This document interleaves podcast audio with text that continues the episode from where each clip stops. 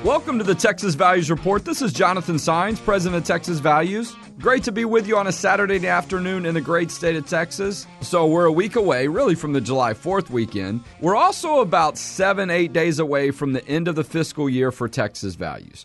Texas Values is a nonprofit organization, a 501c3 organization. We work on educating you and advocating on the issues of faith, family, and freedom. We've got court cases that we're involved in when we do that. We also educate you about the legislative process. We do analysis and research on legislation. Elected officials ask us for advice on these things when they're drafting legislation. We make recommendations. We have this show on a weekly basis where we let you know what's happening in the areas of religious liberty, marriage and family, pro-life throughout our state, even locally. And we talk sometimes about things that are happening nationally that could or may not impact Texas, but certainly are things that Texans care about. But the majority of our work is focused on what happens within our state itself.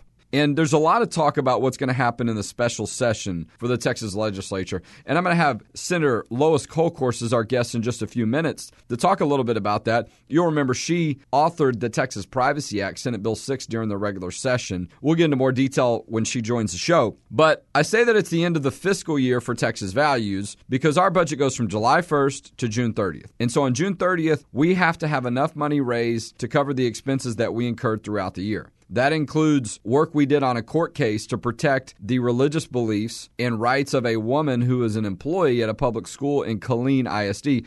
Killeen is a military community primarily, and it's north of Austin. It's, I think, close to about 20-30 minutes west of Belton Temple. So if you want an investment in a group that has a comprehensive ability to be a voice and an effective voice on the issues of faith, family, and freedom, you need to invest in Texas Values. Go to txvalues.org. Make a tax-deductible donation today. Our fiscal year ends at the end of June. That's why this is so important. That's why it's so timely. Chip in whatever you can. $10, $100, $1,000, $5,000. Our budget annually is $725,000. So it's pretty big in the grand scheme of things. We have 5 full-time employees. We've got $100,000 left to raise. Make a tax-deductible donation today. It is a great investment that you'll see a return on, and many people have. A big part of our work really is not court cases, even though there are 2 this past year that we've been a part of, and one we're expecting a decision from the Texas Supreme Court. So we have a law that says when it comes to use of tax dollars for insurance benefits, that can only be for couples that are a man and a woman. Now, the Supreme Court has ruled on the issue of marriage and said that states cannot enforce laws that say marriage is just between a man and a woman in terms of getting a marriage license. That's one thing. The U.S. Supreme Court did not say that we're required to use our tax dollars to subsidize same-sex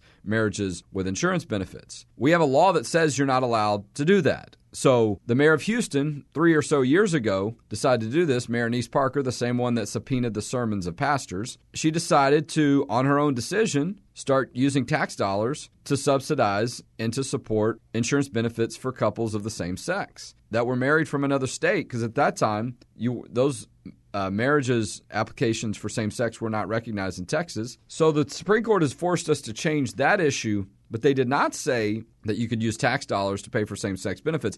And when this decision was made by the mayor of Houston, Annise Parker, the Supreme Court had not even ruled on that issue as far as a marriage application. We're talking about, I think, in 2013 this started. We won this case. We sued the mayor of Houston on behalf of taxpayers in Houston, and we won at the trial level because nobody else would bring this case. I mean, this issue's been around for a while.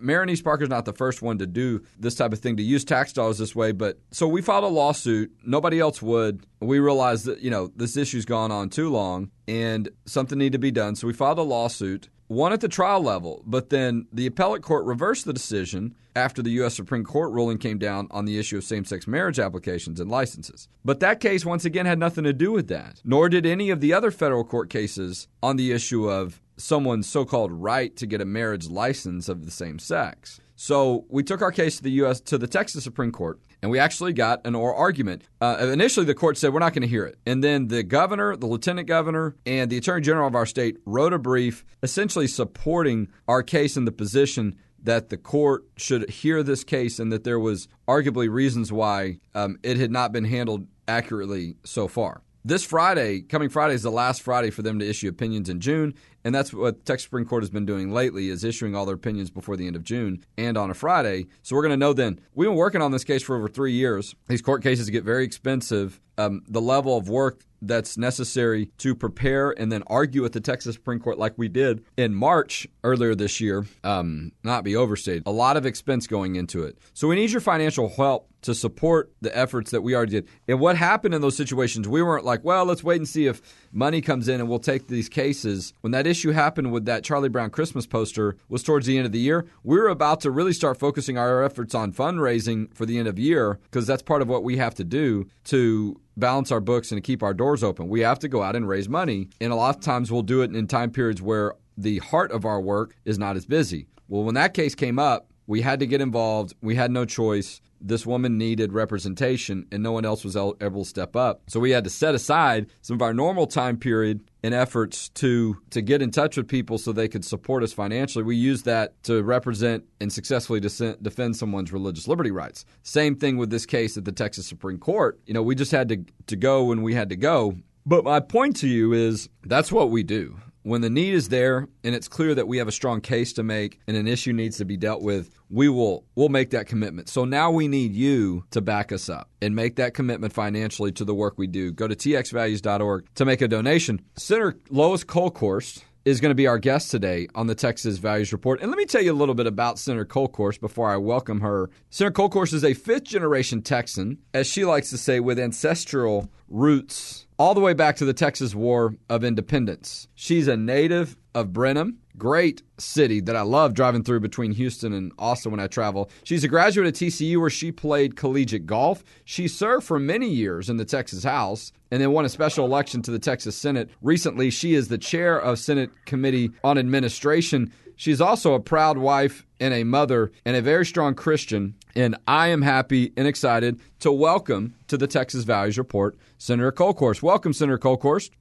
Hi, Jonathan. Good morning. Thanks for letting me be on, and thank you for that nice introduction of all those things I'm most proud of being, certainly a servant of the Lord and a mom and a wife. It's so good to be home from session and to be with the family, and I want to thank you and all of the great people for all their work this session in supporting our efforts. Well, those are kind words. You know, look, the work we do at Texas Values is about faith, family, and freedom, and it is always good to spend time with our family. You're a mother, you're a wife. These are roles that we have that are incredibly important to us, but they're not only just important, a lot of times they're the basis for the inspiration to do the work and to serve, you know, and also as a Christian as well. And so I'm very thankful that you've got a great support network around you. And I think that's a big part of why you're able to stay focused on the important work you're doing. Let's talk a little bit about that work. When you joined us last, It was towards the end of the legislative session, and a lot of interesting things going on, and we're trying to figure out what was going to happen with the Texas Privacy Act. You've been involved in a lot of important work this session, there's no doubt, but one of the things that's gotten the most attention and that we have been a part of your life with as well is the Texas Privacy Act, Senate Bill 6. So what we know now, as you alluded to, is the legislative session's ended. We've all been able to take a deep breath for a minute or so, go back home to our districts, go back home to our families, go back to the normal pace of life. But what happened was you fought valiantly. You did your job. The Senate Bill 6, the Texas Privacy Act, which makes it clear that boys and men biologically are not allowed to go into bathrooms with women, and they're not supposed to be at the local level policies that allow that to happen, even though there can be accommodations made in private bathrooms on those issues because of privacy concerns that continue to grow in these areas. You did your job. The bill was passed in the Senate. You even stayed open to efforts of getting this done towards the end, but House leadership shut that effort down. Session ends. Now, the governor has called us back to special session, which is going to start July 18th. And one of those things on the call, if you will, the list of items that the governor believes should get done is addressing the privacy issue. So tell us a little bit about what your feelings were about the session ending without SB 6 getting passed, but now the new opportunity to get something done in the special. Yeah, Jonathan.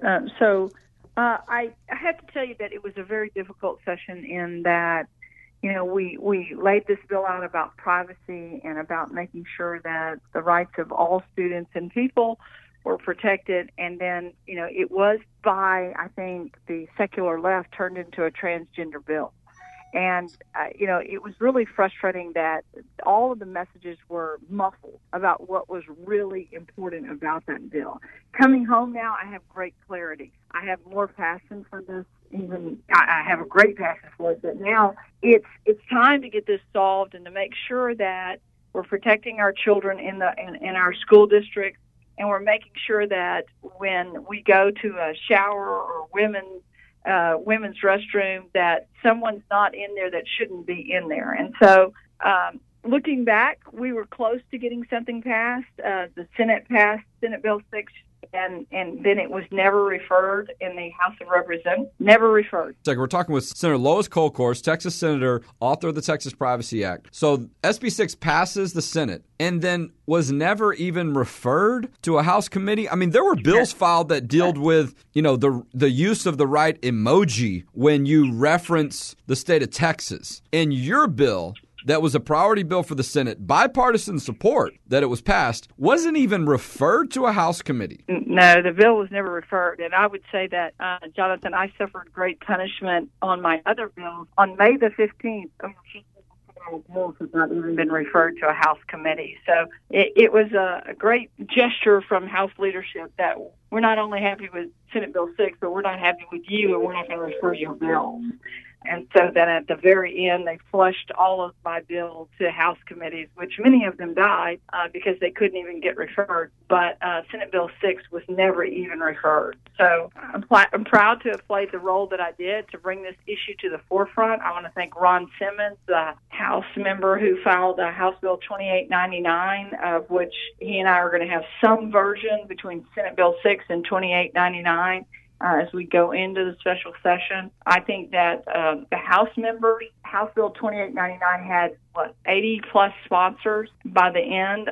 Some of those folks actually signed on the bill after the bill was dead, but at least they say that they're supportive of the idea. So I think we have great momentum to give something of certainty on a privacy issue that is really important for the school children of Texas and for all of us, men and women, as it comes to those intimate sets that we find ourselves in. No, that's absolutely true. And, you know, look, throughout this time period, we've seen a lot of things happen during the session. We had a new president sworn into office. All right, so you had the official change of power there. And a lot of the concern and the reason for needing something at the state level was because we had the federal government, when Obama was in office, with this letter trying to force our public schools to allow boys and girls bathrooms and shower rooms and locker rooms or lose federal funding. So that, you know, that wasn't all of it, but that was part of the motivation and concern.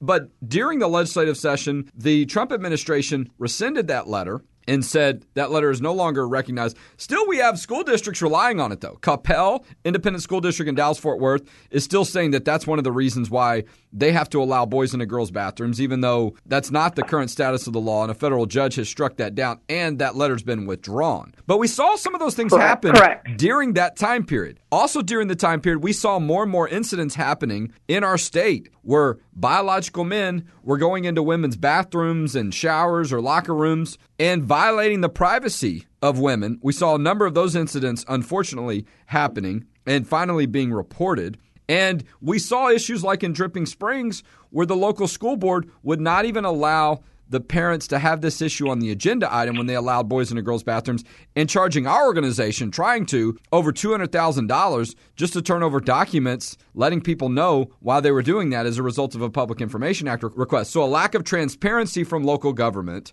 a lack of willingness to follow stated law on these issues continues to leave the state in a position of saying, we've got to have something consistent at the state level or people are going to get hurt and the people's voice is not going to be honored. Right, absolutely. And I have to say that, Jonathan, when we look at this issue, the Attorney General, Jeff Sessions, said this is a state issue and that states should address it in the manner that they see fit. Not only are the examples that you're giving, there was a recent incident in Target again of a woman being voyeurized in a dressing room in Target in Montgomery County, and that was just in the last couple of weeks. So that continues to happen. But here's the other thing. We see now across this great state and in the nation, people that internalize a different gender, a boy that might internalize that he's now a girl, wanting to compete in our athletics and changing things for women's athletics for forever. And you know that I was a college athlete, and I'm extremely passionate about women's sports, women's Title IX, and all of the opportunities that Title IX has afforded women since 1972. And this is an all-out attack and assault on women's rights in that regard. I think you make a great point. We're talking with Senator Lois Kolkhorst, Texas Senator, the author of the Texas Privacy Act. I want to make a couple of points on these issues, just technical, that throughout the legislative process, we see more and more members, I think, come on board and be supportive of your bill, of the issue, who, frankly, maybe they just didn't know a lot about it. Okay, we'll give them some benefit of the doubt. So 5-6 months later, more members know about it. More members are motivated about it. They realize that it's an issue people care about it, that people care about. So now we're going to the special session, and now we've got a strong voice from you, and we've always had. But, I mean, this is an issue that a lot of women care about. And I think you're going to see continued people to dismiss the fact that you have a woman who's been in athletics, who understands the issue. They don't want to talk about that because that complicates the narrative. But that is an important part of the reason why you're carrying the issue, the bill, and why you care about it yourself. But if you'll also mention, you know, if we know when bills can be filed, I mean, it's a little, there's some gray area about how this works in a special session. But is it, I'm not sure if it's when the session starts in July 18th or if you can see members start filing bills actually before y'all actually go into special session? You can file a bill 30 days before a special session, but the proclamation has not been issued. So we don't technically know when that proclamation is coming. And in a special session, Jonathan, the governor controls the issue completely, and a bill can only be passed if it is on the proclamation. So we will be waiting to see when that proclamation comes out and what issues that we have to address on that. Hopefully all of the issues that the governor has listed as his 20 priorities will be on that issue docket. No, I got you. That's clear. So let's finish up here because I know your time is limited. I'm a father of a 7-year-old daughter. This issue matters to me personally, as well as it matters to me because I see where it is as a policy issue, as a legal issue, but it is something that also touches my personal life. When I go somewhere and my daughter has to go in the bathroom by herself, or I have to think about some of these things. A lot of people care about this issue, but women care about this issue. Talk to us a little bit about why you think this issue matters to women, particularly why it matters to you and why you were starting to get into this, why it should matter in the athletic context as well. Oh, Jonathan, as I've gone on this journey, and before I got on a phone call with you today, I was on the phone with a local mayor in my district who just did not understand why I was doing this bill. And I spent 45 minutes just with my passion about it. And afterwards, he goes, everyone needs to see this and understand this. Very quickly, let me say why this matters to all of us, okay? First of all, you can start in intimate settings, okay? In intimate settings, you should not feel threatened in any way. And while I said that some of the secular left has made it a transgender issue, what this really is about privacy, and that people would take advantage of a situation to say, hey, I internalized that I'm a female today. I can go into the women's restroom. I can go into the dressing room at public swim school and watch girls get dressed going swimming. That is completely unacceptable. So that's one issue. But the other issue is as well is that you look at from a standpoint of competing in athletics. Connecticut, just this spring, a young man decided that he was a female, and he won the 100-meter and the 200-meter dash in Connecticut. And it was written about that his quote was, well, I knew I was going to win. He won the state championship as a male in the female 100-meter and 200-meter dash. If we don't do something soon, we will have no women's athletics. And I liken it to this. Right now we're in the summer with Little League, All-Stars. Well, what's to keep someone from saying, I'm 14 years old, but I internalize that I'm 12 years old, so I want to play on the 12-year-old All-Star team? There's no difference. Everyone would say, well, that's ridiculous. You can't do that. No, there's no difference than what we're seeing is a boy saying I'm a girl now and I'm going to compete in girls' athletics. That is not fair. And so I come at it from another side of making sure that there's privacy and innocence of our children that are protected in those intimate settings. And I also come at it from an issue of every advance that we have made in athletics and women's rights of having the ability to compete as a female athlete, and making sure that is not compromised in the future. Look, those are great points. I mean, and I encourage you to continue to communicate those issues, your personal experience with it. And I can imagine what it was like, a few years back when you played collegiate golf, and to see the advances that have been made. Policy matters. You know that. A lot of other people need to understand when it comes to these issues, we have to have a consistent policy. And we know this in sports. Everyone's got to play by the same type of rules, and it's no different in life. And so I really appreciate the way you've been able to communicate that and help people understand there are real-world realities that these issues lead to. It's about the showers, the locker rooms, and the intimate facilities.